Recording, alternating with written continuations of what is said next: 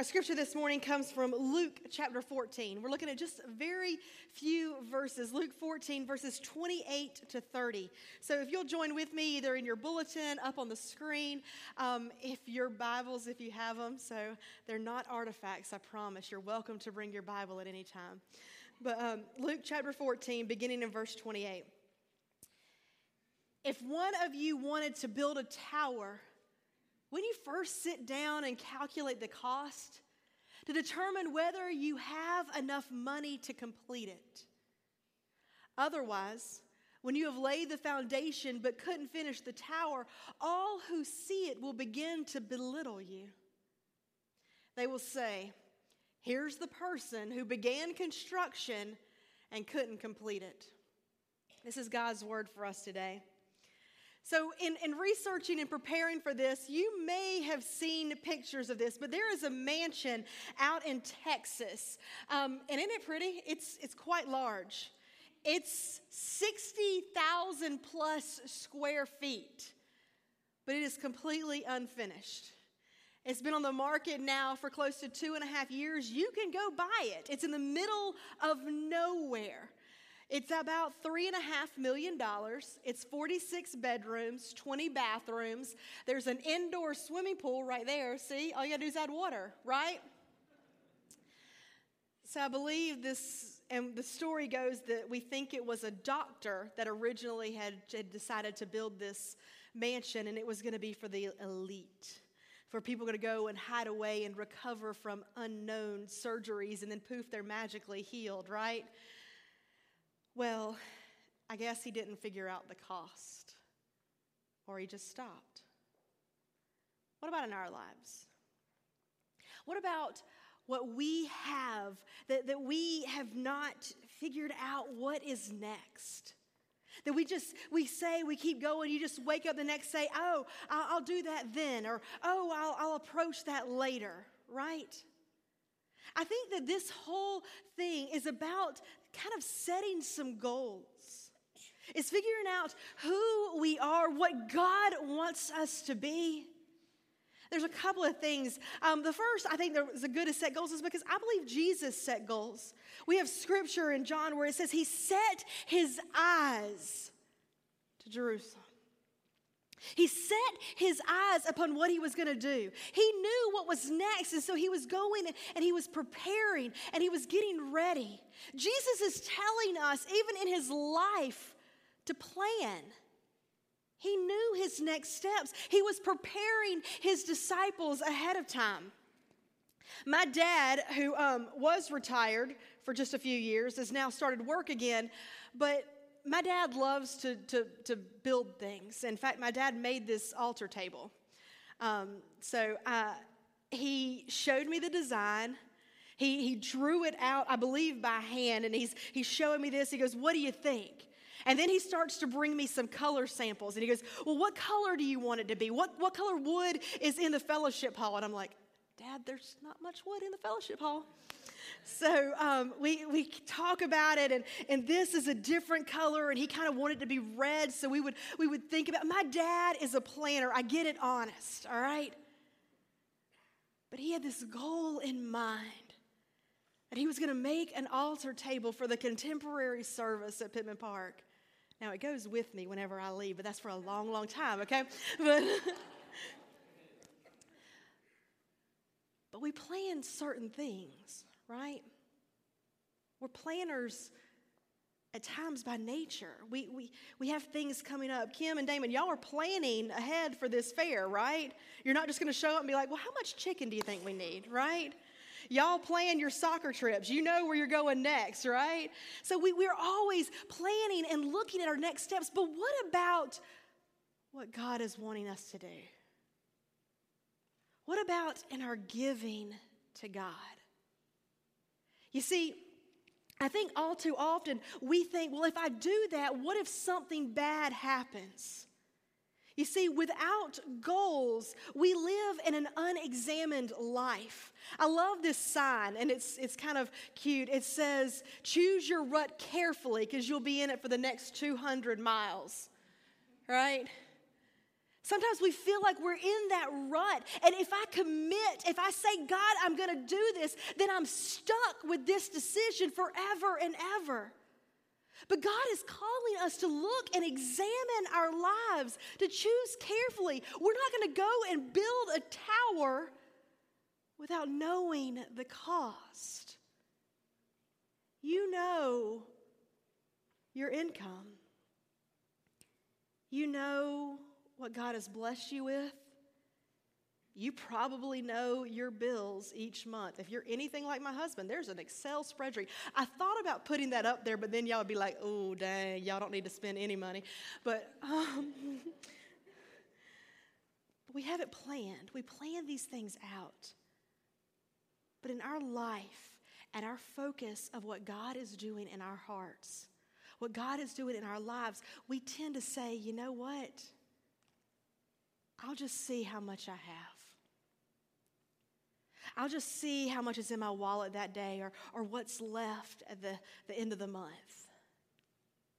You see, we've been in this sermon series for, this is our third week. Next week, Bill mentioned this this morning. He said, Next week you get a break. You don't have to worry about this heavy stuff anymore. Although next week we start a sermon series on Job, and, and that's pretty heavy. So you don't really get a break. You get a break from money, all right? But we've talked about putting God first. Where is God in your life? You're here today. Some of you may be here because you know there's inflatables. That's awesome. That's cool. But you're here to experience God. We come in and we sing songs that are, that are planned out. Mark and I know the scripture ahead of time, and we try to, to piece things together so that this service flows. Sometimes we change songs. We didn't have Desert Song, but we had This is Amazing Grace. It's still planned and practiced. You're here to experience this worship, to experience what God is doing in this place, what God is doing in your life, and you're putting God first.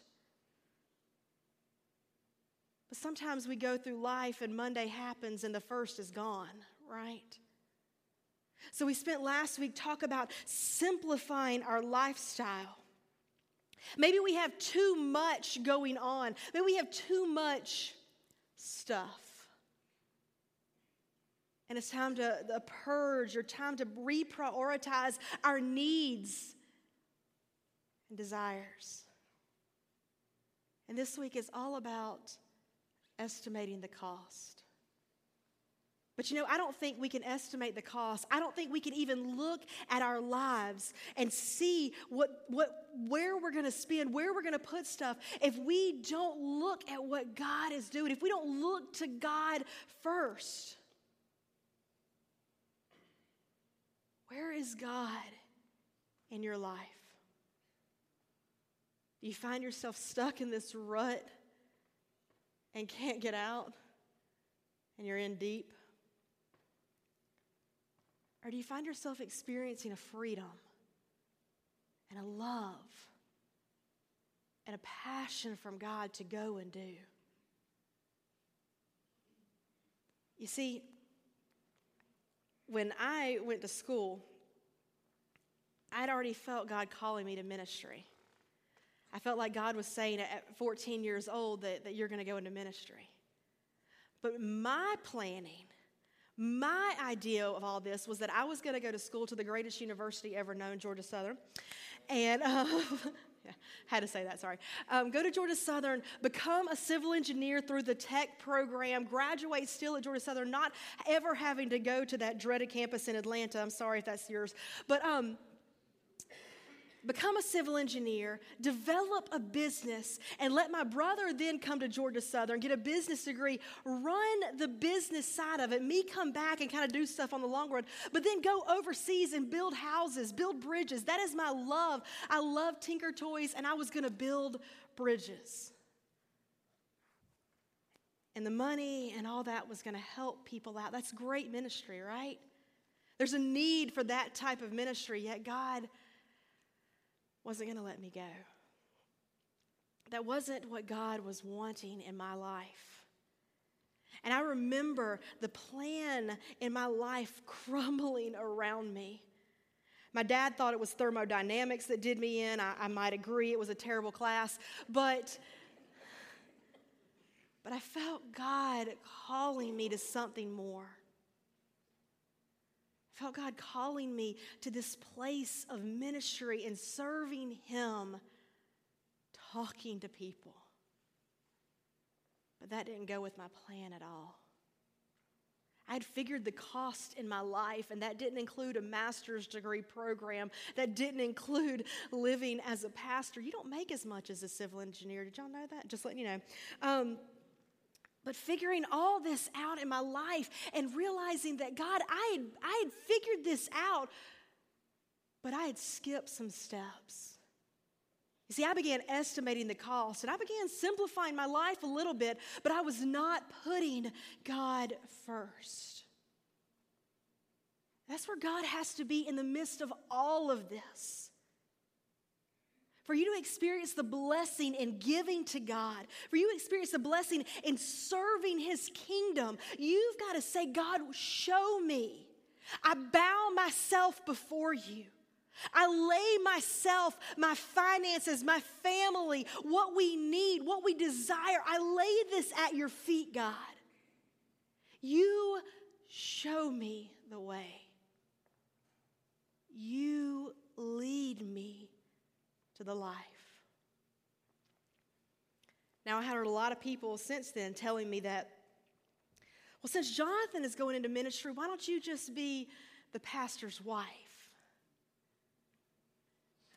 I, I guess I could do that. I'm not a good pastor's wife, y'all. just ask Jonathan. He, he's in another city right now preaching. I'm like, have fun. but God was calling me and God is calling each and every one of you. God is calling you to look at where you are. He's calling you to look at your heart, your desires, what, what your passion is, and how you can turn and put that into ministry. Some of you are gifted with speak.